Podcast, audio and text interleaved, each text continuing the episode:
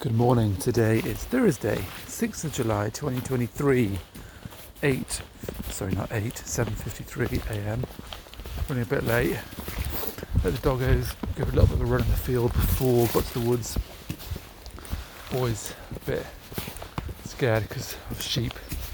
But um see them with that sneeze.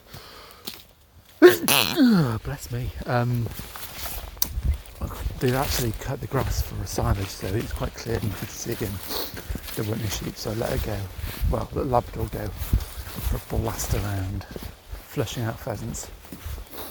And um, slightly worried when I saw a hare in the distance, which she goes mad for, as you imagine all dogs do. I love hares. Um, but she didn't get the scent of that, which is good. I was panicking that she's going to be off after that. I'd never see her again. Um, but no, she came back from the woods we're here now.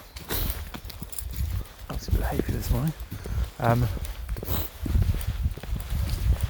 yeah, get my steps in. Reading an article again last night on movement so conscious of how sedentary I am because I've got an office kind of job, like so much of the population of the world.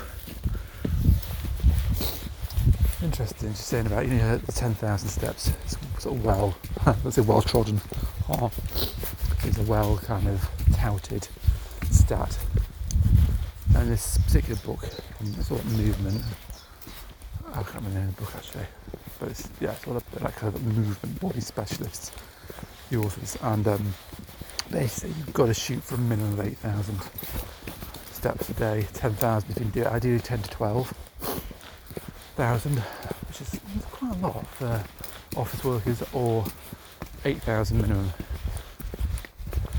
and it's kind of saying how research has been done, and even the gym bunnies, you know, people go for like a half an hour blast in the gym in the morning. So that's all very well, but if, you then go sit for 10 hours at a desk, don't think you're all right. it's that kind of, they reckon, no longer than half an hour being sat before you get up and walk around.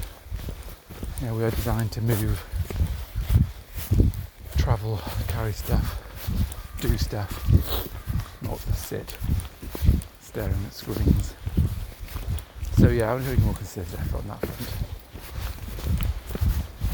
And you feel better for it. And goes into stuff like, you know, which I've read a bit before about how,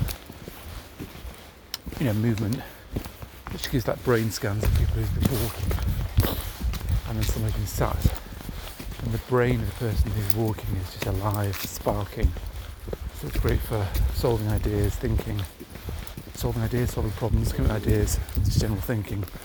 Whereas sat at a desk, you already have your best ideas. So again, interesting. Thoughts the day. Walk more.